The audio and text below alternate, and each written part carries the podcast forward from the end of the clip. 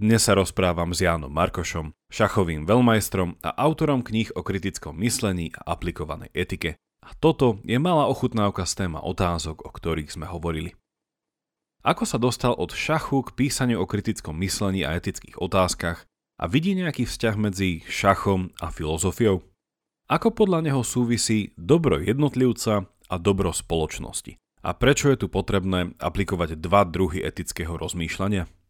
A ako vníma ľudskosť či ľudskú dôstojnosť? Súhlasil by s Níčem, že ak je Boh mŕtvy, tak je radikálnym spôsobom ohrozené aj naše chápanie ľudskosti. Pred samotným rozhovorom mi dovolte môjho hostia predstaviť.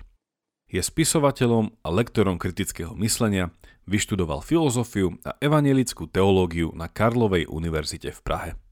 Učil na strednej škole, v rokoch 2013 až 16 viedol Sokratov inštitút, doplnkové vzdelávanie pre nadaných vysokoškolákov. Jeho manuál kritického myslenia Sila rozumu v bláznivej dobe sa v roku 2016 stal na Slovensku bestsellerom. V roku 2020 mu vyšla o etických dilemách kniha s názvom Medzi dobrom a zlom a v roku 2021 kniha Bližšie k sebe. Je tiež šachovým veľmajstrom, trénerom a autorom. Jeho kniha pod hladinou 33 kapitol o tajomstvách šachu získala v roku 2018 od Anglickej šachovej federácie prestížne ocenenie Book of the Year Award. V roku 2020 napísal spoločne s najlepším českým šachistom Dávidom Navarom knihu Tajná přísada. Počúvate pravidelnú dávku, vzdelávací podcast pre zvedochtivých, ktorý nájdete aj na denníku ZME. Ja som Jakub Betinský a v mojich dávkach sa pozerám na svet očami filozofie. Podporte našu tvorbu jednorazovo, trvalým príkazom alebo cez Patreon, kde môžete získať prístup k bodke na záver, teda extra obsahu ku každej dávke. A ešte náš merch. S príchodom nového loga si nenechajte ujsť naše štýlové trička, mikiny a rúška. Všetko info je na pravidelnadavka.sk a za vašu podporu ďakujeme a vážime si ho.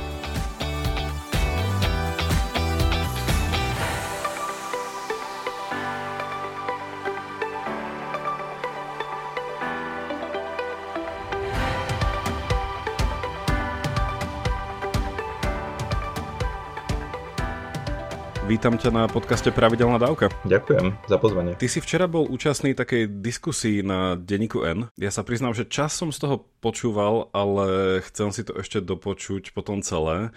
To si bol vlastne ty s Palom Čekanom, ktorého sme tu teda tiež mali na podcaste kedysi, kedysi dávnejšie. A téma bola, ak sa nemýlim, že prečo ľudia prestávajú veriť vede aj sebe navzájom. Tak na čo ste prišli? Tieto formáty takýchto diskusí obvykle nie sú na to, aby sa došlo k niečomu definitívnemu samozrejme, ale tak porozprávali sme si z pohľadu e, vedca, e, to bol teda e, pohľad pána Čekana a možno z takého filozofickejšieho pohľadu to bol ten, ten môj, aké príčiny by vlastne nedôvera voči vede mohla mať. A to bol taký vlastne možno trošku zvláštna, alebo taká zvláštna diskusia, pretože sme vlastne ako kombinovali dve témy. Rozprávali sme sa jednak o mojej novej knižke Bližšie k sebe, ktorá vlastne naozaj um, sa sústredí na, na hľadanie hraníc uh, vedeckého poznania a hľadanie toho, že ako vlastne nejaký súkromný alebo osobný, subjektívny život človeka uh, môže spolu fungovať vlastne s tým objektívnym pohľadom vedy. No a to bola ako keby jedna téma a druhá téma, ktorú sme tam obsahovali, to je tá aktuálna pandemická situácia, však nahrávame teraz e, v decembri 2021, nie je to ľahké ani v nemocniciach, ani mimo nich. Čiže vlastne ako keby tam tieto dve témy sa prelínali. A ak by si vedel nejako veľmi e, telegraficky, že kde podľa teba veda má končí jej teda tá hranica. Že už zvyšok by mal byť nejaký vnútorný, teda neviem, že či by si išiel do tých nejakých deskripcií, že, že emotívny alebo nejaký neviem, subjektívne prežívanie človeka, že kde vnímaš tú hranicu? No ak, ak dovolíš, tak ja by som začal tým, že, že porozprávam, že, že, že prečo si myslím, že ľudia tie vedia až tak úplne veria dneska, že prečo toto je problém, lebo skutočne je to problém uh, aj ohľadom na tú pandémiu a bude to ešte väčší problém možno s ohľadom na klimatickú krízu a nejaké ďalšie um, veľké témy, ktoré vlastne spracováva aj veda a zároveň sú ako keby politickými otázkami. Um, Jeden dôvod podľa mňa je ten, že, um, že vlastne z toho poznania sa stal ako keby jeden uh, zo spôsobov, akým sa um, člení alebo stratifikuje uh, spoločnosť. Že kedysi proste boli ľudia, ktorí mali modrú krv, boli to tí a boli to tí šlachtici a narodili sa proste do tej dobrej spoločenskej triedy a ako keby vládli. A tí, čo boli dole, to vlastne úplne nevedeli zmeniť. No a teraz e, trošku analogicky ľudia, ktorí majú dobré vzdelanie, ktorí vlastne majú prístup k tomu poznaniu, prístup k tej, k tej, k tej, k tej vede, tak vlastne ako keby trošku tiež pôsobia ako takí šlachtici v našej spoločnosti, že vlastne hovoria, že takto to je, vy ostatní sa podriadte. Um, a ako nie v zlom samozrejme, nerobia to s nejakým zlým úmyslom, nechcú ovládať nikoho alebo tak, ale na toho človeka, ktorý proste to vzdelanie nemá a vie, že už ani nikdy mať nebude, to môže vlastne e, pôsobiť podobne fatalisticky, ako keď sa narodil do nejakej zlej spoločenskej vrstvy a vlastne ako keby preto vníma, akože je takmer alergicky na to, že niekto mu hovorí, že takto alebo, alebo onak. To je ako keby jeden dôvod. No a druhý dôvod je ten, že, že veda na, skutočne zasahuje do stále nových a nových oblastí naš, našich životov. Uh, hovorí nám, ako máme spať, čo máme jesť, uh, ako máme športovať, uh, nejaké náramky nám merajú proste tep, tlak, neviem čo všetko. Um, a vlastne ako keby nás oberajú o nejakú takú ľudskú subjektivitu. No a v knižke Bližšie k sebe ja sa snažím vlastne ako keby ukázať, že, že ten ako keby ľudský svet, do ktorého tá veda zasiahnuť nemôže, je stále veľmi akože veľký, bohatý a zaujímavý. A jednak teda ide o, o oblasť hodnôt, jednak ide o oblasť krásna, estetiky, kde tá veda vlastne ako úplne nemôže nemôže nasledovať, lebo tá sa zaoberá skôr faktami, než nejakými uh, otázkami toho, čo je krásne, či čo, čo je dobré. Um, alebo respektíve akože z čisto vedeckého poznania zrejme morálku nevyžmíkame. Um, No a zároveň vlastne ten nástroj, ktorý používam veľmi silne je teda ako taký fenomenologický pohľad, že sa snažím ukázať napríklad to, že že keď e, človek príde k lekárovi, tak jeho ako fenomenologické prežívanie, jeho vlastne akože to, ako on číta, vníma tú situáciu, niečo úplne odlišné od toho, čo namerajú tie vedecké prístroje vlastne u toho lekára. A že vlastne oba tieto pohľady sú dosť e, spoločne relevantné a oba tieto pohľady sú proste hodnotné a, a jeden sa nedá redukovať na druhý. Takže ako keby e, keď sa bavíme, sme na, vo filozofickom podcaste, tak keď sa bavíme o to, že aká vlastne je hlavná filozofická metóda toho, toho, tej mojej novej knižky bližšie k sebe, tak je to určite fenomén. Mm-hmm, o ktorej sme tu tiež už teda niečo hovorili, tak to tiež prelinkujem. Mne napadlo počas toho, ako si hovoril dve veci. Jedna, že ja stále spomínam tú anekdotu s Richardom Dawkinsom, ktorý bol na jednej konferencii a sa ho pýtali teda ohľadne toho, že ako žiť. Teda, čo veda, hej, že či nejaká evolučná metóda alebo tak. A on teda vtedy povedal, že viete, no to sa treba spýtať morálnych filozofov, etikov a to je vlastne oblasť filozofie, ako ty si spomenul. Tak si tak hovorím, že sme taký silný mandát od neho a teda je to presne zaujímavé v tom, že kde tá veda končí pri tých hodnotových otázkach a čo vie ešte ďalej uh, nasvietiť. A druhá vec, čo mi napadla povedať, že keď si hovoril o tom uh, takom tom, ako by som to povedal, skepticizme alebo nedôvere ľudí, ak by som to nazval tých, ktorí nie sú tí vedci k vedcom, kvôli nejakému buď elitárstvu alebo niečomu takémuto. Ja mám dneska večer jednu prednášku online v rámci festivalu Embargo a dám to potom, do, prelinkujem to. A presne ja tu vnímam takéto spojenie s tým, že nedôvera bežných ľudí k vedcom že, že vlastne, že, že ten element dôvery a celkovo, že ako v teórii poznania narábame s tým, že aký je rozdiel medzi poznaním, dôverou a či každé poznanie nejako uh, stojí na dôvere. Že predtým, ako verím niečomu, tak dôverujem tomu, kto mi to niečo komunikuje. A že akú toto veľkú tam hrá a potom rolu aj vzhľadom na nejakú celospoločenskú kohéziu a veci, ale hej, to bude asi samostatná téma, takže do toho dneska nemusíme úplne ísť. Nie, ale rozhodne, ako keď sa bavíme o dôvere, tak ako pre mňa je, je dôležité, aby zaznelo, že proste dôvera je pre spoločnosť ako nejaký kyslík, ktorý vlastne akože kým je v tej spoločnosti, tak akože skoro si ho nevšímame a, ehm, a proste ehm, nevnímame, že je nejakým spôsobom dôležitý, ale keď začne chýbať, tak vlastne tá spoločnosť, ako telo sa začne dusiť a, a prestáva ako keby fungovať. Že keď ja nemôžem veriť tomu, že ma vonku nezastrelia a nemôžem veriť dopravným značkám a nemôžem veriť tomu, že v banke dostanem svoje peniaze, tak samozrejme ten život sa stáva o mnoho strastiplnejším. Takže ako keby... A zároveň tá špecializácia dneska je tak obrovská, že proste nikto sám múdry sa ani nevyliahne, ani proste ako keby sám e, nezvládne obsiahnuť nejaké celé poznanie, takže rozhodne tá mhm. dôvera je úplne že extrémne, extrémne dôležitá. Ale ak ešte môžem nadviazať, tak ono vlastne e, podľa mňa ten problém je ešte hlbší, než to, že by ako keby ľudia nedôverovali konkrétne vedia a vedcom, ale je tam ešte keby druhý, druhý problém, to bližšie k sebe má taký podnadpis, že hľadanie ľudskosti vo svete e, médií, technológií a vedy. A sú tam napríklad aj tie technológie, že kedysi bolo úplne bežné, že OK, že, že auta za komunizmu asi neboli nejaké že úžasné, ale princípe ako väčšina chlapov alebo veľká časť chlapov si dokázala na, na, na, v, v svojej eh, pí, e, garáži alebo na zahrade rozobrať a opraviť to auto. Keď ideme ďalej do minulosti, tak vlastne tie ako keby nástroje boli stále také priehľadnejšie a boli vlastne ako bolo možné ich ako s nimi nejak narábať, ľudia mali nad nimi nejakú vládu dneska proste e, vezmem do ruky iPhone alebo niečo, akože je to krásna vec, ale v podstate je strašne cudzia a ja neviem si ju ani upraviť, neviem s tým ani nič urobiť, ani podobne.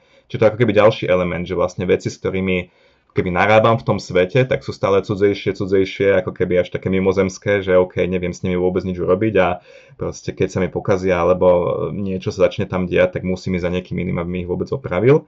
Takže ten pocit ako keby takého ako odsudzenie je taký hodne zaťažený pojem, ale proste takého nejakého diskomfortu a, a, a to, že ne, ne, necítime sa v tom svete doma, je ako o mnoho širšie, než len to, že by nám akože veda kafrá do života. Ja toto by som iba, ak by si mi to poslal papierom, tak to podpíšem aj dvakrát. Uh, ja som dokonca túto tému trošku otvoril aj na našom podcaste, lebo uh, teda keď už sme v tej fenomenológii, že jeden z tých veľkých fenomenológov, uh, Martin Heidegger má k tomuto tú skvelú esej zo 77., že otázka týkajúce sa technológie, ja som to v niečom spracoval, že presne ako hovorí, že tie technológie kedysi boli niečom nástrojom na poznávanie a teraz sú v niečom tá bariéra, ktorá nám nielen zabraňuje poznať svet, ale aj seba samého v tom svete. Čiže nás odsudzuje. Nie len svetu, ale aj sebe samým a je to dosť... Uh, vie to byť blbé. Áno, ale akože riešenie, riešenie, keď sa zase vrátim k tomu, k tej mojej knižke, že riešenie sa to není vrátiť sa na stromy a proste od, od, odhodiť všetky tieto technológie, ale nejakým spôsobom sa v tom novom svete udomácniť. Čiže dať si tú prácu, aj intelektuálnu, aj ja neviem, um, charakterovú, alebo proste dať si ten čas a nájsť si akože iný spôsob ako keby bytia vo svete, keď sme už tam u toho Heideggera a vlastne o tom tá knižka je bližšie k sebe. Uh-huh. A viem si predstaviť, že určite tam bude aj nejaká tá, nejaký dôraz na krásu, estetičnosť prežívania a tieto veci, keďže to aj Heidegger odpor, odporúčal. Ja som to sa mi zdá nejako, ako som to vtedy nazval tú epizódu, niečo kríza technológií alebo niečo také, že, že nám ju pomôže vyriešiť umelci, že, nejaké, že umelecké prežívanie alebo taký vhľad do sveta umeleckejší je ten boj, ktorý to odsudzenie tých technológií, že takto to, by sa to dalo poraziť. Tak poďme, ak môžem premostiť uh, aj k nejakým témam nášho dnešného rozhovoru s tým, že uh, mňa, keď som ťa začal vnímať ako spisovateľa, autora, musím sa priznať, že predtým som nevedel, že si aj šachista, ale keď mi prišla teda tá prvá knižka Sila rozumu, ak sa nemýlim, som sa toto začítal, tak mi to prišlo taká, tak, taká, neviem, že dneska sa tak dbá na to kritické myslenie. Ja mám voči tomu aj nejaké výhrady, ktoré, do ktorých sa môžeme potom pustiť, ale potom sa mi veľmi páčilo, že si sa veľmi logicky dostal od kritického myslenia k etickým dilemám. A teraz vlastne až k niečomu, čo by sa naozaj dalo nazvať, že naozaj také, že, že, že etika, alebo pohľad na dobrý život v rámci na isté súčasné hrozby uh, dobrého života. Tak mňa zaujíma, že nejaká taká krátka genéza, že, že ty si vždycky mal blízko k takémuto etickému pohľadu na svet, alebo ťa to tam nejako dostalo neviem, ten šach, kritické myslenie a viedlo to k tomu a zrazu si iba uvedomil, že však ja vlastne robím etiku alebo morálnu filozofiu, že, že to je super. alebo že ako si sa k tomu dostal? Ja som odjak živa veľa čítal, a veľmi ma to ako keby zaujímalo ma text, zaujímalo ma poznanie, aj tie šachy sú vlastne také, že odjak živa som ich hrával proste preto, lebo to je taká je to také dobrodružstvo myslenia vlastne celé tie šachy. No ale keď som sa rozhodoval, že kam pôjdem na vysokú školu, tak uh, jednak som mal určité ako keby finančné zabezpečenie vďaka tým šachom, že vedel som, že hľadom neumrem, že nemusím niečo ultra praktické študovať. A druhá vec bola, že som si vravel, že, že chcem vedieť, ako to s tým svetom vlastne je. Takže som v Prahe vyštudoval vlastne protestantskú teológiu a filozofiu. A, um, a napríklad dôvod, prečo som ja študoval uh, teológiu, bolo proste to, že sa mi zdalo, že nový zákon a vôbec ako Biblia je proste prekrásny text. Kebyže ja, ľudia obvykle hovoria, že fúha, že stretol som niekoho, ten ma obratil na vieru alebo tak, ale proste u mňa to takto neprebehlo, že mne sa páčil ten text a páčilo sa mi proste, že wow, že tu je nejaká hĺbka, ktorá je veľmi zaujímavá. Um, tak to bol keby jeden, jeden, z, jeden z dôvodov. Um, no a na konci som teda bol vyštudovaný filozof teológ, čo je také, že podnikového filozofa nikto nechce, podnikových právnikov skôr, ale proste, že tá aplikácia nie je úplne jasná samozrejme. No a začal som učiť na strednej škole, robil som taký vysokoškolský program Sokratov inštitút, niekoľko rokov som viedol. no a e, od učenia je vlastne vždycky už len krok k tomu, že e, si povedať, že OK, e, skúsim niečo napísať, pretože povedzme zasiahnem viac ľudí alebo podobne. A, a u mňa je to tak, že, že ja skôr tie témy hľadám, že mám pocit, že čo tak ako chýba, alebo čo by bolo treba vlastne ako keby spraviť, že aká knižka by možno bola užitočná, potrebná a tak a potom zistím, či by som možno na to mal a či by ma to bavilo. Čiže um, tá, to, u toho kritického myslenia to je proste, tam som veľmi silne vnímal tú potrebu a vlastne v denníku N, kde to vyšlo, oni tú potrebu vnímali a nás oslovili, že poďme toto urobiť. Um, ja celkom chápem tú tvoju ako keby naznačil takú antipatiu voči kritickému mysleniu, Uh, alebo výhrady, si to nazval tak jemnejšie.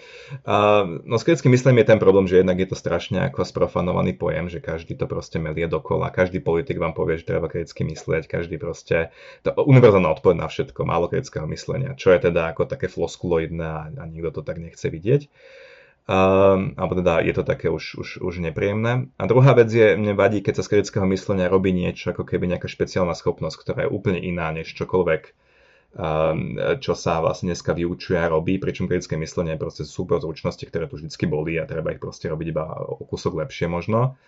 A ja rád robím, že, že rád hovorím, že uh, vlastne kritické myslenie je nejaká tak ako filozofia v prášku pre bežný život, že ako podľa mňa to není úplne že oddelené dva svety, ale že vlastne ako uh, tie výdobytky, ktoré máme v hermeneutike, v epistemológii a proste v nejakých filozofických odboroch, tak vlastne dokážeme v praxi v nejakej zjednodušenej forme ponúknuť ako kritické myslenie. Čiže ja to nevnímam ako že teraz, že wow, že, že je to nejaká úplne super špecischopnosť. No a uh, tá vlastne prvá knižka Sila rozumu v bláznevej dobe bola snaha e, odpovedať na otázku, že prečo vlastne ľudia ako keby sa, sa mília pri hodnotení nejakých informácií.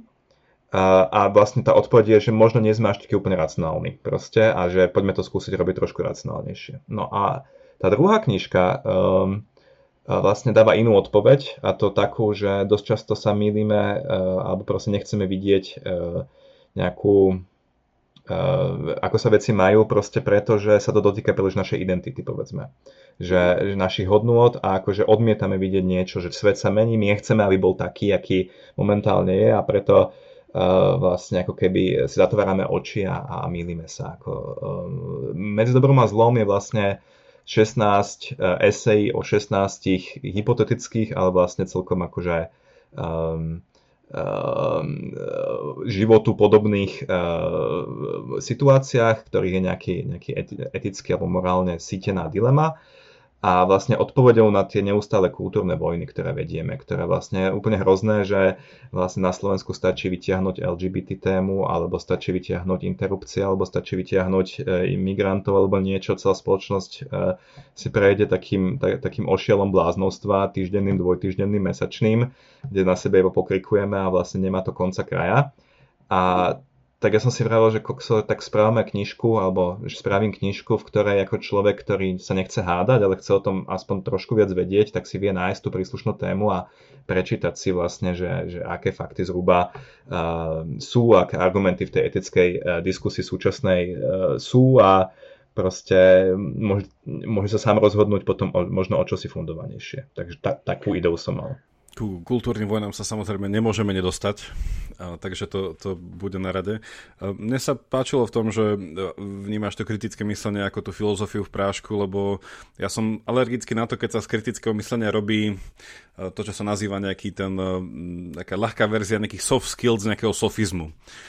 Proste, že, že kritické myslenie je rozpoznať ako druhého, zvoziť za to, že nemá, nie že nemá pravdu, ale že to, čo hovorí, by nemuselo byť prijané tými, ktorí ho počúvajú. A pot, potom, to, potom to ide ďalej. Ale na druhej strane teší ma, že veľa ľudí, keď rozmýšľa nad kritickým myslením, nevyhnutne sa dostáva k filozofii. Že ja to používam takú skratku, že kritické myslenie je filozofia vo všetkých tých svojich uh, vetvách a odnožiach. Problém je, že dneska tá filozofia hrozne nerezonuje spoločnosti. Že čo to je, prečo by som to mal robiť. Učili ma to možno, ak som bol na istej strednej škole, kde to mali v rámci nosky. Ale inak sa s tým nikto nestretá. Hej, že nejaký ten, e, nehovorím, že systematický, ale že cieľený proces dopytovania a hľadať nejaké tie, e, nejaké tie spoločné východiska, slabiny a rásť v tom dialogu. Čiže to mi príde, že sa e, nerobí ale dobre je, že už sa to kritické myslenie aspoň ako tak e, aj cez túto takú trochu kostrbatú verziu dostáva a prináša trochu filozofie. Uh, áno, to bola, to bola aj uh, motivácia za týmto podcastom. uh, ale vieš čo, ako ty vnímaš spojenie vlastne šachu a filozofie? Že ono vo filozofii sa šach často používa, ako príklad na rôzne veci. Napríklad doteraz si pamätám, že v rámci, neviem, či to bola samotná morálna filozofia alebo metaetika, jednoducho to rozlíšenie, že e, sú isté pravidlá, ktoré e, konštitujú tú hru alebo život. Že to nie sú nejaké pravidlá mimo, ale že sú to tie, ktoré proste bez nich by nebola tá vec tou vecou. Čiže preto aj napríklad v živote, že niektoré veci nerobíme preto, že by sme mohli robiť aj e, niečo iné, ale už len samotné, že neviem, že nemôžeme sa tu len tak zabíjať, e, je v niečom to, čím definujeme život ako taký, alebo spoločnosť ako takú. Čiže tam šach akože má blízko k filozofii, ale mňa to zaujíma z pohľadu toho, že um, ak šach je, a teraz to veľmi zjednoduším, uh, že o nejakej... Um, a, no však opravíš ma, keďže ja poviem teraz hroznú somarinu, ale až o nejakých uh, logických algoritmoch, že proste, že preto to vieme naučiť počítač, uh, že či by si tým pádom povedal, že aj filozofia a možno etika je zredukovateľná len na takúto nejakú logickosť. Že a chcem ísť teda do toho trošku si to načrtol, že kde sú hranice vedy a to, že je nejaké to súkromné prežívanie, že nezdá sa ti, že protiargument voči tomu, čo si povedal, by bolo, že vlastne však e, dobré žitie je nejaký logické, racionálne žitie, že to dobro v živote sa dá nejako že až vyrátať. Že nevidíš tam nejaké to spojenie, že, uh, že šach, logika, filozofia, dobrý život, že nejakým spôsobom by sme to vedeli dobre žiť aj ako šachisti? Ja to trošku rozkuskujem tú odpoveď, eh, lebo, lebo je to komplexná otázka. Začnem možno s tými šachmi. Eh, to, čo akože mňa na šachu baví, eh, je jednak to, že, že vlastne je radikálne spravodlivý nejakým spôsobom. Že, to, že, že tam není veľmi šťastie a smola a takéto veci.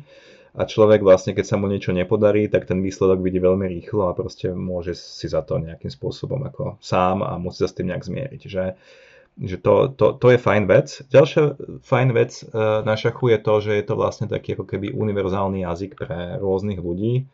A je be, veľmi bežné, že ľudia vlastne ako keby šachisti, keď dohrajú nejakú partiu, teraz sa vlastne hrá zápas o majstra sveta, tak aj tí ľudia, ktorí vlastne hrajú s najväčšie rivali v tom zápase majstra sveta, tak potom sedia spolu a trošku sa o tom rozprávajú, čo sa malo hrať, ako sa malo hrať a tak. A šach je zaujímavý tým, že sú, môžu v ním byť nejaké hlboké zaujímavé ideje šach nie je sudoku pokročilé. To by som, na to by som dal veľký pozor, že to není ako že hra, kde primárne funguje logika alebo niečo podobné. Šach je nejaké univerzum, ktoré je síce jednoduchšie než to naše veľké univerzum, ale stále je ako keby v ňom plno nejasností a nespočítateľných vecí a podobne. Čiže uh, možno by sa ľudia, ktorí nie sú všetky divili, ale my sa o mnoho viac rozhodujeme nosom a intuíciou a, a proste uh, charakterom často, že sa proste, buď sa bojím alebo sa nebojím, idem do toho, riskujem, viem čítať to, že ak sa ten super asi cíti, koľko má času, či to zvládne, či to nezvládne. Že to o mnoho nejasnejšie hra v tomto, než by človek čakal áno, počujem tú tvoju uh, možnú námietku, že prečo potom tí počítače hrajú tak dobre. Uh, Majú na to nos? Um, no, existuje také, ta, taká, uh, taká, taký citát, že keď chcel človek napodobniť chôdzu, tak vymyslel to koleso, ktoré sa nepodobá nohe. Uh, tak podobne aj tu vlastne, keď chceli vymysleť nie, umelého hráča kvázi, tak nevytvorili ala ľudského hráča, ale vytvorili proste stroj, ktorý funguje na úplne iných princípoch, než hrajú ľudia šachy. A napriek tomu hrá dobre, pretože je asi 5 miliónkrát rýchlejší ako ja. Že vlastne ako tie šachové programy uh, v podstate uh, pracujú na na, na, na absolútne ako neludskej rýchlosti, že oni sa pozrú na obrovské množstvo po, pozícií, a hodnotia ich podľa nejakých e, kritérií, ktoré im aj tak nadiali ľudia, ale že v princípe vďaka tomu sú také silné, že ako keby nerobia, nerobia chyby a, a podobne. Čiže, e, čiže ako táto analogia podľa mňa úplne, úplne nefunguje. No a keď sa dostanem k tej otázke, to je taká na Slovensku pomerne ako keby populárna myšlienka nejakého také akože prirodzeného zákona, a ten prirodzený zákon potom akože sa emanuje do tých, do tých alebo vyžaruje do tých etických pravidiel a vlastne všetci by mali nahliadnúť rozumom, že, že takto je to správne a nič iné není akože v poriadku. Tá, ja tej myšlienke rozumiem, lebo je veľmi lákavá, je to spôsob, ako postaviť vlastne ako keby svoj život na nejaký pevný základ ale je v nej veľké riziko. A to riziko spočíva v tom, že, že sa niekde uh, pomýlim cestou, alebo že proste si myslím, že vie, rozumiem svetu viac, než rozumiem. A na konci to skončí tak, že tie moje názory a moje ako keby presvedčenia prehlásim za ten prirodzený zákon a, a stajem sa netolerantným a vlastne komukoľvek to povie niečo iné, tak vlastne akože budem prísny, pretože čak je hlúpy, alebo proste nevidí tú racionalitu za mojimi závermi. Myslím si, že toto nie je cesta uh, do spoločnosti 21. storočia, do spoločnosti, ktorá je proste uh, veľmi rozdielna, um, ľudia majú veľmi rôzne záujmy, je globalizovaná a podobne. To znamená, moja cesta, aj tá cesta, ktorú ja som načrtol, ako keby medzi dobrom a zlom nie je cesta, že Eh, ja hľadám pravdu, nájdem pravdu, potom vám ju oznámim a, a vy všetci sa z toho zbláznite. Ale skôr taká cesta, že poďme ako keby spoločne sa dohodnúť, ako tu môžeme spolu fungovať tak, aby uh, nejakým spôsobom sme uh, uh, jednak nám tá spoločnosť držala pohromade a jednak aby nikto nejakým spôsobom výrazne netrpel, alebo aby sme nikoho ako keby neprehliadali to aj napríklad akože pri otázke, uh, ja neviem, uh, transrodových ľudí, ktorým je tam venovaná kapitola, že že pre mňa je o mnoho zaujímavejšie, než baviť sa o tom, či je transrodovosť prirodzená podľa Božieho zákona alebo nie je prirodzená podľa Božieho zákona. Je pre mňa zaujímavejšie povedať, že halo, tu sú, tu je proste niekoľko desiatok tisíc ľudí, ktorí sa e, trápia a čiastočne preto, že lebo im nerozumieme a pretože, um, pretože proste nie sme dostatočne možno chápajúci, tolerantní. Poďme sa porozprávať o tom, ako týmto ľuďom uľahčiť život tak, aby mohli sa cítiť medzi nami doma a e, diskusiu na to, že či akože či a ako je to podľa nejakého, nejakej, nejakej predstavy prirodzeného zákona, to ako keď všetci umreme, tak aj tak sa to nejak vyrieši, takže tam si to potom môžeme rozriešiť proste. Uh, ak, ak je človek veriaci, tak ako ten hospodin bude mať na konci to posledné slovo, takže to nemusíme možno my na zemi túto predčasne sa stať nejakými jeho apoštolmi. Neviem, či to robíš na schvál, ale tak prirodzene mi nahrávaš na rôzne odkazy, že ja som e, o tomto hovoril, keďže som spracoval dialog Gorgias, a tam teda sa uvažuje o spravodlivosti a presne je jeden ten aspekt tej spravodlivosti, ktorý sa často zabúda, že, že ak je tá otázka, že prečo by sme mali počas života trpieť nespravodlivosť a je to lepšie ako ju konať, tak v niečom tá klasická odpoveď naozaj, i keď sa to, hovorím, prehliada sa to, je to, že spravodlivosti bude učinená zadosť po smrti niekedy ale v zmysle, že nie inými, ale pri nejakom poslednom súde. Hej, že tam potom, že, že, že toto je veľký rozmer toho, že ako riešiť nespravodlivosť vo svete, tak uh, teraz to nevyriešime, tak to odložíme na neskôr. Ale dostaňme sa k tejto téme, ktorú si teraz začal. By som mu tak nejako zaramcoval, že je to skôr taký tvoj uh, pohľad, že, že, že, že tvoja osobná filozofia, alebo že ako vnímaš, uh, že by spoločnosť mala byť nastavená. Ale uzavrime ešte tú analógiu medzi šachom a filozofiou, alebo šachom a dobrým životom, lebo sa mi tam páčila tá myšlienka, s ktorou si začal, že šach je neviem teraz už to adjektívum, ktoré si použil, ale že radikálne spravodlivý alebo niečo také. Čo si vysvetlil tým, že tam nie je náhoda alebo šťastie. Čiže vlastne je to v niečom taký uzavretý deterministický systém. Dobre tomu rozumiem, že by si povedal, že práve naopak život je niečo, čo nie je, alebo teda ten bežný um, svet, ako chápeme, že je práve niečo, čo nie je ako šach preto, lebo nie je de- deterministický, že je tam stále miesto pre šťastie, smolu, náhodu a niečo, čo nemáme v rukách? Úplne sme sa možno neporozumeli. Ja by som nepovedal, že šach je deterministický systém, že áno, je tam 64 polí, je to e, nejakým spôsobom konečná záležitosť, ale ten šach je predsa iba médium e, rozhovoru tých dvoch ľudí a oni tam vlastne mhm. vnášajú vždycky nové a nové ako keby um, svoje túžby, nádeje, svoju inteligenciu a podobne. Že, že však nie je nejaký svet, v ktorom sa všetko odohrá, ale je skôr iba nejakým akože katalizátorom toho, čo medzi tými dvoma ľuďmi sa udeje. Čiže um, podobne ako, ako proste hokejka, alebo teda hokej nie je o hokejke a o puku, tak šach nie o figurkách a 64 polách, poliach. Je to o tých ľuďoch, ktorí vlastne sa snažia v rámci neho niečo dosiahnuť. A práve preto je vlastne stále si zachovávať svoju bohatosť, aj, aj, aj napriek tomu, že ho hraje spústa ľudí e, desiatky rokov a že, že sa boli odohrané proste milióny a milióny party, tak stále je funkčný, pretože ide o tých ľudí, nie, nie, nie vlastne o tie o tú, o tú samotnú scenériu. Keby niekto, prepáč, sko- skočím ti do toho, že a keď niekto povie takú tú klasickú, neviem, že prúpovidku, že, že v reálnom živote musíš myslieť 2-3 ťahy dopredu. A, že to ti príde, že vhodná analogia šachová na život? Že je to, že, že inými slovami, lebo mi to, hm, ako, ako, ako, ako to zaramcovať, že v niečom podľa mňa to vnáša taký pohľad na život, že že taký racionalistický. Že človek je proste výhradne racionálna bytosť a úspešný, šťastný a neviem čo, budeš vtedy, keď si to budeš tak predrátavať tie kroky dopredu. Ne, neviem, ja, ja, to, ja tú frázu, že, že vidie 2-3 ťahy dopredu, ako nevnímam akože nejak čisto iba racionalisticky, ako tak už aj Heidegger hovoril, že, že človek je vržený rozvrh že nejakým spôsobom si proste ten svoj život rozvrhujeme a plánovanie je predsa úplne, úplne normálne a, a je to akože OK a ne, nemá to až tak úplne veľa spoločná s nejakou čistou racionalitou. A keď sa dostanem k, tej, k tej otázke, že či je život, či život vnímam ako nejaký taký, že otvorený systém, tak rozhodne áno. Že, respektíve takto, že pre mňa ako debata o tom, či, či život je nejakým spôsobom uzavretý systém a či je všetko, ja neviem, či existuje slobodná vôľa a či je všetko nejak ako, že do toho pán Boh alebo osud alebo ktokoľvek na začiatku šťuchol a už to iba ide podľa svojich nejakých kolají. Tá otázka je v istom zmysle nezmyselná, pretože aj keby bol nejakým spôsobom uzavretý, tak je tak strašne zložitý, že my nikdy ako nenahliadneme, že, že, že kde a ako je uzavretý, takže vlastne môžeme ho vnímať ako otvorený a tak by som sa na to aj díval. Toto v niečom opäť je taká e, stála, stála diskusia v rámci e, ľudského spoločenstva. Či tu je nejaká tá e, Shakespeareová zlostná, šťastená alebo nie, ktorá ide proti nám a ktorú si máme skrotiť. Ale ako hovorí, že naozaj, aj keby to bolo deterministické, kto vie, či by my v dnešnej technologickej dobe ako um, veľmi ako to povedať, uh, nie toľko vediace bytosti, by sme vedeli vlastne uh, pochopiť ten celok ako taký uh, všetkých jeho, všetkých jeho častiach. Načetli sme niečom ten tvoj pohľad na spoločnosť, ktorý teda, ja som tú knižku nečítal, ale verím, že teda ju prezentuješ v tej poslednej knižke. Čo možno aj vidieť, nie? Takže sa dostávaš v tých publikáciách tak uh, bližšie k sebe v tých, v tých knihách a teda, že viacej otváraš seba tvojim čitateľom. Ako ono je asi rozumné, že keď chceme komentovať nejakú knihu, si ju prečítať predtým. Áno, áno.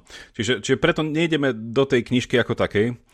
Len sa ťa teda chcem spýtať, že z toho, čo si načrtol, že teda ti príde, že napríklad nejaká tá, nejaký ten pohľad prirodzeného zákona alebo niečo, čo sa zvykne volať prirodzeno právna teória, tiež dám na to linky, som sa rozprával o tom s, s dvoma ľuďmi, ktorí to poňali inak. To bolo veľmi zaujímavé. Ale teda obidvaja vychádzali z tej koncepcie toho Johna Finisa. Ale v tom, čo si ty povedal, mi prišlo také, že ty vnímaš to dobro a zlo spoločnosti tým, že, mm, že to zlo je v podstate utrpenie ľudské na rôznych úrovniach a spoločnosť bude nastavená dobre, spravodlivo vtedy, keď bude vedieť uh, zamedzovať nejaké to najočividnejšie utrpenie alebo niečo také. A, čiže tým pádom ty by si sa podpísal pod čo? Pod nejaký singerovský hedonizmus? Alebo čo je nejaká tvoja taká, keby sme to zaramcovali, že tu máte knižku, ktorá ma inšpirovala tohto autora, ja si myslím, že by ste mali čítať, lebo to povedal lepšie ako ja. Uh, že koho ty v tomto nasleduješ? Takto, že, že, že to akože nejaký môj ako keby sú, súkromný pohľad e, na, na to, ako ja chcem žiť dobrý život a ako si um, akože čo, čo mne príde ako keby uh, nasledovania hodné, to je možno jedna otázka. Druhá otázka, ktorú, ktorú ja uh, akože citlivo vnímam je, že čo je vlastne užitočné, akým spôsobom je užitočné dneska sa rozprávať o, o hodnotách a o etike. A mne sa zdá, že v takto ako keby e, rozdrobenej spoločnosti je užitočné baviť sa utilitárne vo veľkej miere. To znamená rozprávať sa o tom, ako uh, vlastne uh, zamedziť uh, utrpeniu, ako si povedal, nejakých častí, aby proste v tej spoločnosti ako keby tá, tá nálož toho utrpenia nedopadala na určité skupiny ľudí príliš a zároveň ako vlastne umožniť každému, um, každému človeku uh, v maximálnej miere vlastne rozvinúť svoj, svoj potenciál a to znamená ako stať sa čo najslobodnejšou bytosťou. Čiže tieto dva póly, ako keby sloboda na jednej strane a, a ako do not harm, uh, ne, neublížuj na strane druhej. Čiže nejaký ako keby pomerne utilitárny pohľad. Um, ako mne osobne je, je, je, je blízka aj ako etika cnosti. Ja si napríklad myslím, že je akože veľmi uh, proste uh, rozumné uh, chápať, neviem, nejakú, že Aristoteles chápal proste etiku, že je to nejaká, nejaká akože budovanie cnosti pomocou návyku. A, a to je napríklad to, to, čím sa riadím ja osobne ale akože zároveň proste keď sa bavíme o, o, ja neviem, o interrupciách, tak tam neviem, či je to až také funkčné, aby sme začali teraz ľuďom hovoriť, že teda neviem, že žite cnostný život, ako trénujte proste svoje etické cnosti a na konci interrupcie nebudete potrebovať. Áno, že proste tam mi prípada, že ten postoj utilitárny je proste lepší, že je dobré ukázať, že kokšo, že keď keď už som to načal teda, že keď zakážeme interrupcie proste e, až na nejaké výnimočné prípady, no tak potom ako tie ženy zúfale aj tak si tie interrupcie niekde nájdu a proste mnohé podstupia väčšie zdravotné rizika a tak ďalej a tak ďalej. Že, že sú na to výskumy a, a proste toto mi pripada zmysluplnejšie ukázať, než, než, než, než tak. No. Toto inak je opäť niečo, o čom sme sa rozprávali inak prekvapivo aj v rámci jedného rozhovoru o prirodzenom zákone.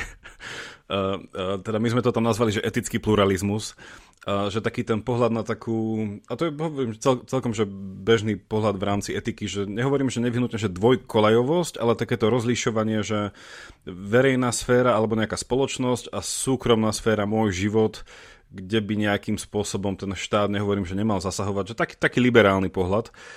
A často sa tak hovorí, že v tom mojom osobnom živote by naozaj mala byť nejaká tá, um, tá etika cnosti založená na vzťahoch, ktorá v niečom preferuje osoby, ktoré poznám pred tými, ktoré nepoznám uh, v tých nejakých deliberáciách. A na druhej strane to je nejaká celospoločenská etika, ktorá by mohla byť nejako opevnená tými pevnými kantovskými múrmi, aby sme aspoň nejaký ten jeden uh, uh, kategorický imperatív mali v tých našich zákonoch. A na druhej vec, strane, teda, že ten utilitárny kalkul, že keď sa chceme celospoločensky na niečom dohodnúť, tak asi to pravidlo toho, že tak si neubližujeme, je lepšie ako žiadne, že tam tú etiku cenosti. Čiže ty vlastne sa tiež nejaký, že podpisuješ pod tento taký ten dvojvrstvový pohľad, nie na, ten, na, na pohľad na etiku, alebo ako by sme to nahali, nazvali, či už v osobnom a v spoločenskom živote. Neviem, že sa podpisujem na to, jak si to popísal. Je to aj pre mňa pomerne zložité, ako chytiť takto v rýchlosti a, a, a porovnať s tým, že ako, ako to vnímam ja. Tá moja dvojkolajnosť, alebo to, čo vyzerá možno ako nejaká taká rozdvojenosť alebo schizofrénia, schizofrénia. V skutočnosti podľa mňa schizofréniu nie je, lebo jedné že môžem pestovať cnosti a mať nejaký iný pohľad napríklad na to, ako usporiadať spoločenské, spoločenské um, záležitosti. A jednak napríklad, dám, dám taký príklad, že, že ja napríklad by som sa um, nerozhodol fajčiť marihuanu, lebo proste mám pocit, že možno by mi škodila a myslím si, že ako keby v bojom budovaní cností, povedzme, že to nie je cesta, ktorú ja si zvolím. Zároveň by som mu nekriminalizoval tým spôsobom, ako dneska je na Slovensku. Jo? Alebo že nechcel by som, aby moja žena šla na potrat alebo na interrupciu, ale zároveň nebudem zakazovať iným ľuďom, aby na tú interrupciu šli. Že proste ako keby uh, uh, povedať, že ja takto žijem a takto sa mi to zdá správne, je jedna rovina, ale hovoriť do toho iným ľuďom je úplne iná rovina a úplne iný ako keby mandát. A keď medzi týmito dvomi mandátmi roz, rozlišujem, tak zároveň proste mi to môže dať rozličné otázky na tej spoločenskej rovine, že čo by mali robiť iní ľudia a na tej súkromnej rovine, čo by som mal robiť ja. Ja v tom nevidím nejaký rozpor. Ja som pozeral uh, akurát jednu knižku, no napísala uh, Mary Warnocková, neviem, či ti to meno čo hovorí. Ona vlastne bola v Anglicku zaangažovaná. On, to je hrozný pekný príklad, že nehovorím, že verejnej filozofie, ale že filozofa vo verejných otázkach. Ona mala na starostu komisiu, keď sa v Anglicku dávali dokopy zákony ohľadne um, no, nových vecí vo veci bioetiky, vlastne, že testov, alebo teda pokusov robenia na kmeňových bunkách a teda tiež otázky s potratmi. A ona bola zastankyňa, ona nebola hm, utilitaristka, inak hrozne vulgárne používame to slovo, že ja o, osobne, že e, nehovorím, že, že utilitarizmus je niečo ako nejaký smrteľný hriech, utilitarizmus je proste pohľad na to, že čo, je, čo, čo vnímam, že na jednej strane čo je dobré a zlé, na druhej, že ako by, som, ako by som sa mal rozhodovať. A ja to málo kedy, môžem to teraz iba v rýchlosti povedať, že, že už to dnešné rozlíšenie nehovorí o utilitarizme, ale hovoríme o tzv. Že utilitarizme skutku a utilitarizme pravidel. A ten utilitarizmus skutkový už takmer vymrel. To je ten prvotný Bentamovský, ktorý obetuje jedného pre dobro celku. A potom ten utilitarizmus pravidel je veľmi dobrý podľa mňa. To je ten, ktorý sa pýta, že ktoré pravidlo v, v porovnaní s ostatnými priniesie naozaj menej utrpenia čím viacerým. Hej, a to pravidlo by sme mali zobrať skôr ako to, ktoré spraví, spraví opak. Ale táto Mary Warnocková sa mi veľmi páčila v tej svojej praktickosti, lebo ona napríklad uznala, um, neviem, či ty si tam, ale asi si sa dotkol vlastne toho argumentu, že napríklad pri potratoch a pri identifikácii, že, nie, že kedy človek začína mať právo na život, zmysle, že kedy osoba. Tak je to také veľmi zvláštne, lebo sa tam proste prírodné vedy a humanitné vedy dostávajú do takej, mali by do kreatívnej dynamiky, ale niekedy do deštrukčnej dynamiky. A je to tam taký, taký ten klský svach, hej, ten slippery slope. A ona povedala v niečom, že ten, ten klský svach vychádza v podstate z tej etiky cnosti. Hej, že to tak klže ako keby v takej neurčitosti. A ona hovorila, že presne, že má pri zákon, inšpirovaný nejakým tým utilitarizmom pravidel, ktorý určí nejakú tú stopku, ktorá zastaví, aby sme sa nešmykali ďalej.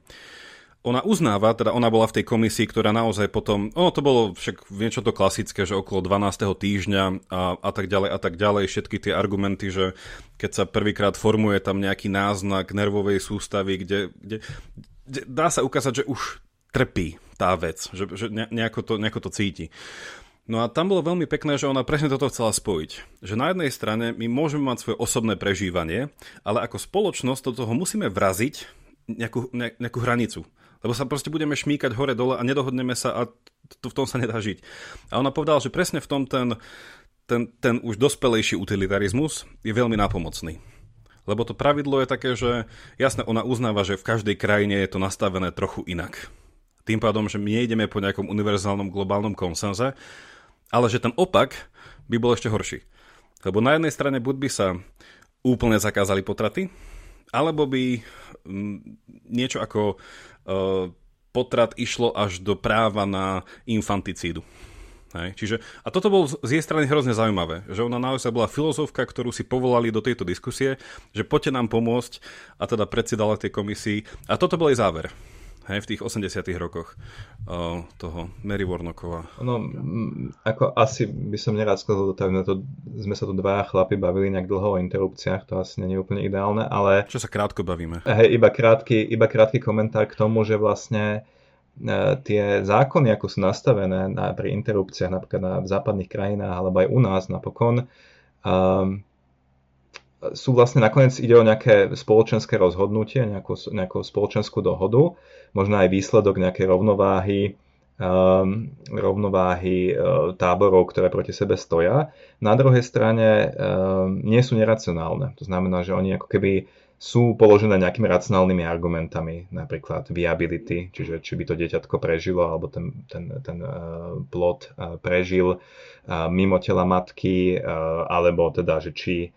a kedy sa ten neokortex proste formuje a podobne. Čiže tam sú nejaké vedecké e, celkom, celkom silné argumenty, ale to rozhodnutie na konci je spoločenské a, a, a podľa mňa je to v poriadku. Že není tam žiad, ne, neprichádza k žiadnemu názreniu nejakého, nejakého orákula, ktoré by nám povedalo, že takto to je alebo takto to nie je. No. A ešte k to, možno k tomu utilitarizmu, že samozrejme, keď sa rozprávame o utilitarizme, tak uh, mám pocit, alebo teda uh, ide mi o takú formu, v ktorej nejaké veci sa neprekračujú, napriek tomu, že by možno z tej výslednice eh, vyskočil nejaký eh, lepší benefit pre väčšie množstvo ľudí. Samozrejme nehovorím, že keď ja nemám auto a mám veľkú rodinu a sused má tri auta, že mu môžem jedno ukradnúť, lebo jeho škoda je menšia ako môj zisk a môžem konečne cerku voziť do, na balet a, a syna na hokej a podobne alebo že dievčina, ktorá príde navštíviť svoju mamu do nemocnice, že ju nemôžu chytiť a roz, roz, roz, rozkrajať na orgány, lebo tým pomôžu alebo zachránia život piatim ľuďom, že 5 je viac ako jedna. Ten utilitarizmus samozrejme v svojej extrémnej forme je ako nežiteľný a neludský, ale to je aj nejaká deontológia podľa mňa, že za každú cenu proste držať uh, nejaký, ne, nejaký konkrétny zákon, lebo som si E, som sa tak rozhodol, mi pripadá e, tiež môže byť veľmi, veľmi neľudské. Ako povedať si, že nedám úplatok a nedám ho ani vtedy, keď moje dieťa umiera proste, tak to mi pripadá teda také akože hodne silné kafe. Bol mimochodom taký celkom dobrý film, prepáč ešte o nejakom sedliakovi rakúskom, ktorý uh, odmietol, odmietol Hitlerovi, keďže bol veriaci, tak odmietol Hitlerovi nejak vzdať nejakú prísahu alebo proste sa mu pokloniť a dotiahol to do tak strašného akože extrému, že ako zničil celú svoju rodinu a pomaly akože pol dediny a tak, že proste ako neustúpil.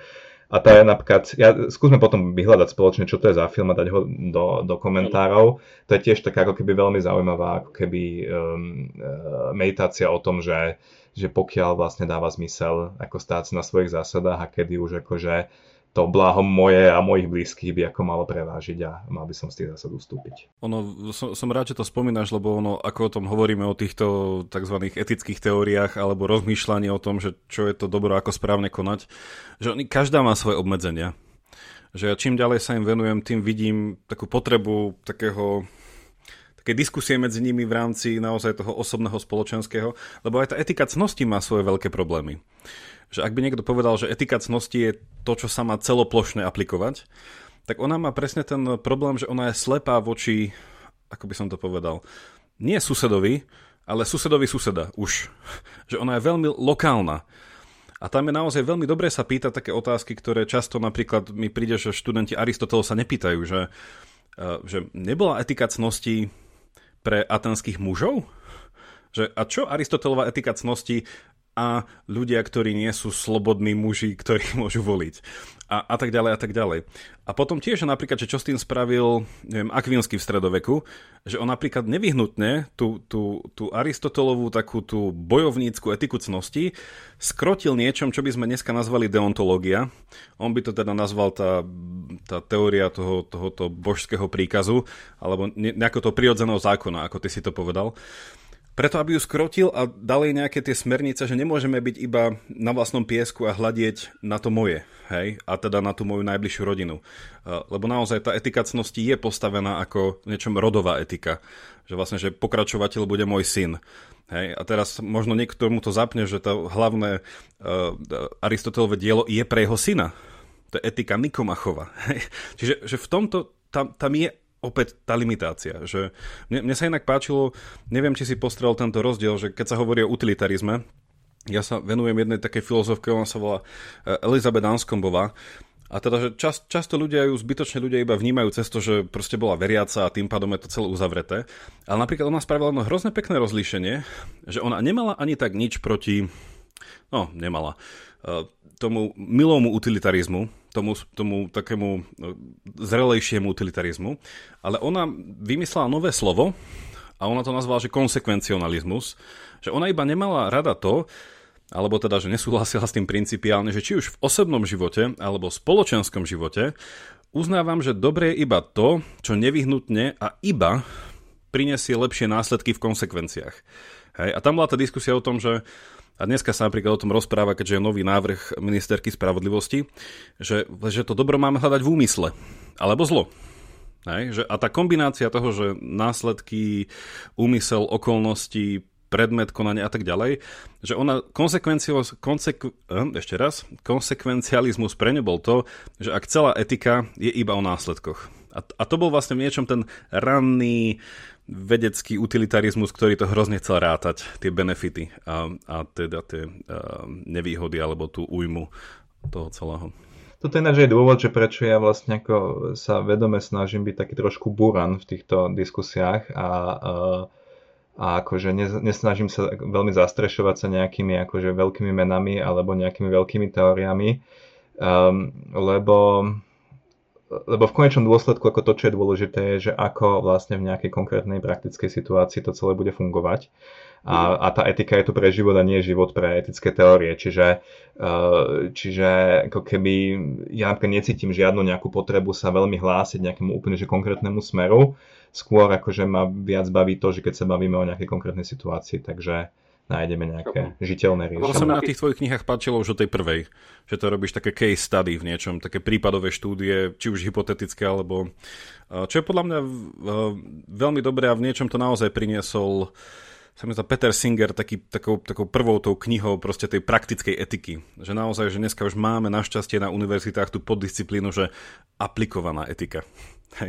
to kedy si nebývalo, že kedy si bola iba špekulatívna ale že dneska je to um, naozaj, že mne, mne sa tam páči, akože preto ja do toho vždycky tak trošku rýpnem, že aký izmus, aká osoba, lebo človek môže cez nich prísť na to, že um, čo vnímali ako slabinu nejakej veci, čo bola problematicko z ich pozícií, aby sme sa z toho vedeli naučiť. Lebo napríklad, že mne sa veľmi, veľmi páči začať uh, diskusiu napríklad že s Petrom Singerom, lebo on je úplne že geniálny v mnohých veciach a potom v iných veciach je akože kontroverzný a, a roz, rozprúdi to takú diskusiu, že až prídeme k tomu, že čo by som mal jesť. Hej? A prečo vlastne by som nemal zmeniť svoje stravovacie návyky a tak ďalej. Čiže to, to, s ním je to veľmi, uh, veľ, veľmi fajn. Um, Dobre, uh, už nám sa míňa čas a to sme neprešli ani asi polovicu našich otázok. Chcel som s tebou hovoriť o kultúrnych vojnách a ako ich zastaviť, ale verím, že v tej knižke sa čo to dozvieme. Ale možno by som sa ťa iba uh, na záver uh, v tejto časti, ktorá je prístupná všetkým vám, našim uh, poslucháčom a potom ešte budeme mať takú našu záverečnú bodku, uh, kde mám takú jednu rýchlu otázku. Tak chcel som sa ťa spýtať, um, že ako, a toto bude podľa mňa zaujímavé, keďže si študoval aj teológiu, že ako ty vnímaš tú ľudskosť? A teda, že tá moja otázka je v tom, že E, ja mám hrozne rád Friedricha Nietzscheho. Nie, že by som bol Nietzschean, ale podľa mňa on bol veľmi, je veľmi dobrým takým tým lakmusovým papierikom na hrozne veľa otázok, alebo ako to on hovoril, že treba filozofiu robiť s kladivom. Um, že on mal takúto predstavu, že, že tým, že nejakým spôsobom veda v 19.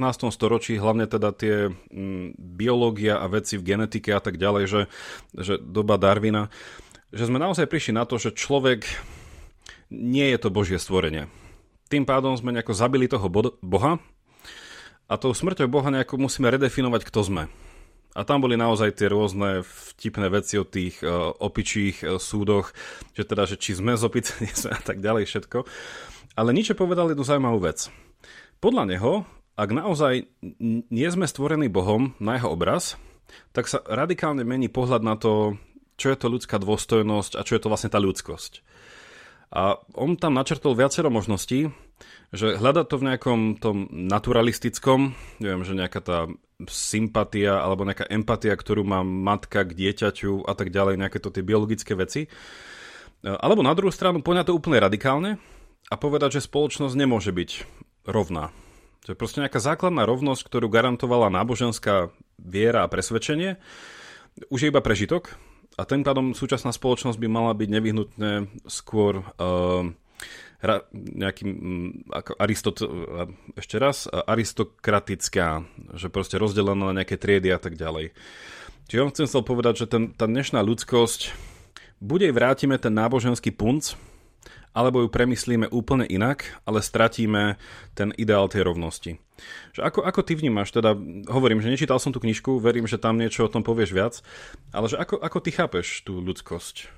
No, Zase, že keď ja žijem svoj život a proste dívam sa okolo seba, e, zažívam medziludské situácie, e, tak e, ako keby fenomenologicky zase cítim a vnímam, že existuje určitá nadstavba. Že nie je to tak, že by sme boli iba nejaké púdové zvieratka, ale že proste je tu nejaká um, túžba po kráse, je tu proste vedomie si vlastnej dôstojnosti, je tu súcit, uh, je tu empatia, Ehm, je tu mnoho ďalších takýchto vlastne akože pekných a ľudských vecí.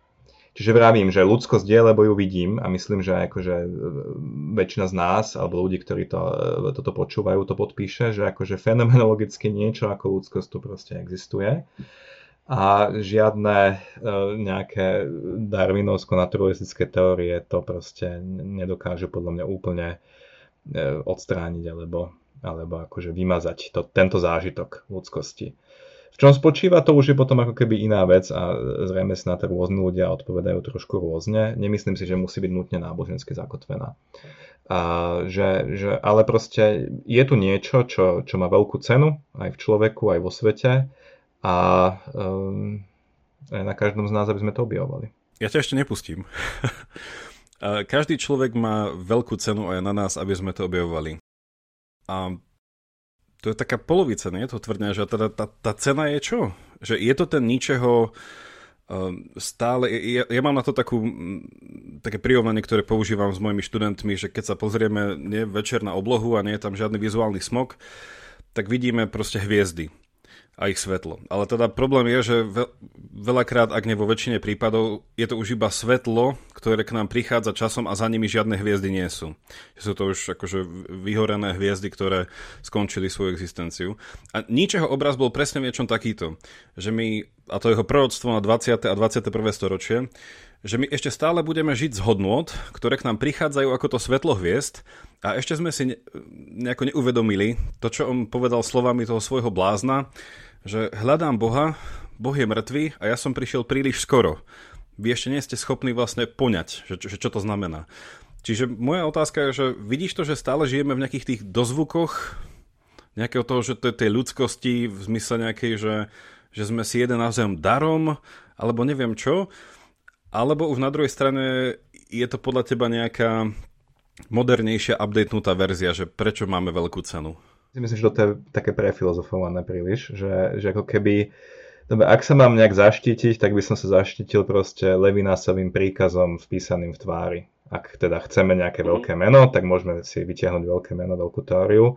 Že proste keď sa dívam druhému človeku do tváre, a, a tak sa krátko vidím, že to nie je vec, ktorú môžem použiť ako chcem, že to nie je proste zvieratko, no ani zvieratko by sa nemal mučiť samozrejme, ale že proste ako nie je to teraz ako kus mesa, ktorý môžem proste umúčiť a mať z toho potešenie, ale je to proste jeden človek, ktorý v náhote svojej tváre, že som sa rozvašnil, tak proste akože volá ma k zodpovednosti a, a k, k, k nejakej odpovedi. Ja som proste presvedčený, že tento zážitok je proste primárny, prvotný, bez ohľadu, či ste sa narodili pred ničem alebo po ničem, alebo, alebo či niečo viete o ničem, alebo o ničom neviete nič, a, alebo, alebo tak. A proste ako keby je to neredukovateľný zážitok, ktorý nás ako drží ako spoločnosť. Čiže toto je môj pohľad. Ja som možno som v tom ako intuitívnejší než, než, než iní autory, ale nemyslím si, že teraz dojde k nejakému postupnému vyprchaniu nejakej, nejakých, nejakých dozvukov náboženstva a potom sa všetci pozabíjame. To teda nie. Ja už iba to zakončím, že Nietzsche ako jazykovedec, že by hrozne ocenil tú formu, ktorou si to podal. A bolo by to jemu, jemu ladiace. Dobre, ďakujem ti veľmi pekne, že si si našiel čas a verím, že naši poslucháči si v tom niečo našli. Odporúčame teda tvoju novú knižku, ak ešte niekto nemá darček na Vianoce, alebo ak nás počúvate v akomkoľvek ročnom období, tak určite po nej siahnute. A my sa teraz ideme pozrieť na ešte jednu otázku pre našich patronov. Ja by som, ak môžem ešte sa tiež poďakoval za pozvanie a prídem rád zas. Ak si hovoril, že sme toho, niečo z toho ešte nestihli, tak kľudne sa môžeme porozprávať v budúcnosti a načať druhú polovicu. Keďže máme takú otvorenú spoluprácu, uvidíme, ako nám to COVID uh, bude uľahčovať, že sa snažíme časť uh, rozhovorov potom dať aj do live verzie. A, takže by sme to potom mohli potiahnuť aj ešte, ešte, ešte trošku ďalej a aj naživo. Takže ďakujem ti veľmi pekne no a beriem ťa za slovo. Toľko na dnes a pozývam vás vypočuť si aj záverečnú bodku, v ktorej nám môj host dá návod na to, ako umenšiť existenciu tzv. kultúrnych vojen. Link, cez ktorý sa k tejto bodke dostanete, nájdete buď v popise tejto dávky, alebo na našom webe pravidelnadavka.sk. Ak máte ohľadom dnešnej dávky nejaký koment alebo otázku, napíšte mi ju buď cez naše sociálne siete alebo e-mailom na jakubzavináč pravidelnadavka.sk. Teším sa na vás na budúce, buďte zvedochtiví a nech vám to myslí.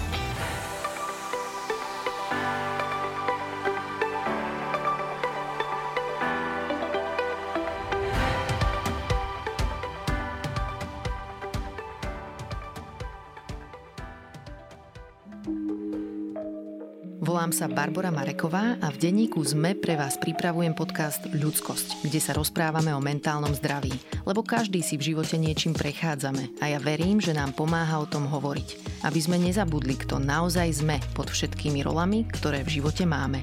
Podcast Ľudskosť vychádza každý štvrtok a nájdete ho vo všetkých podcastových aplikáciách.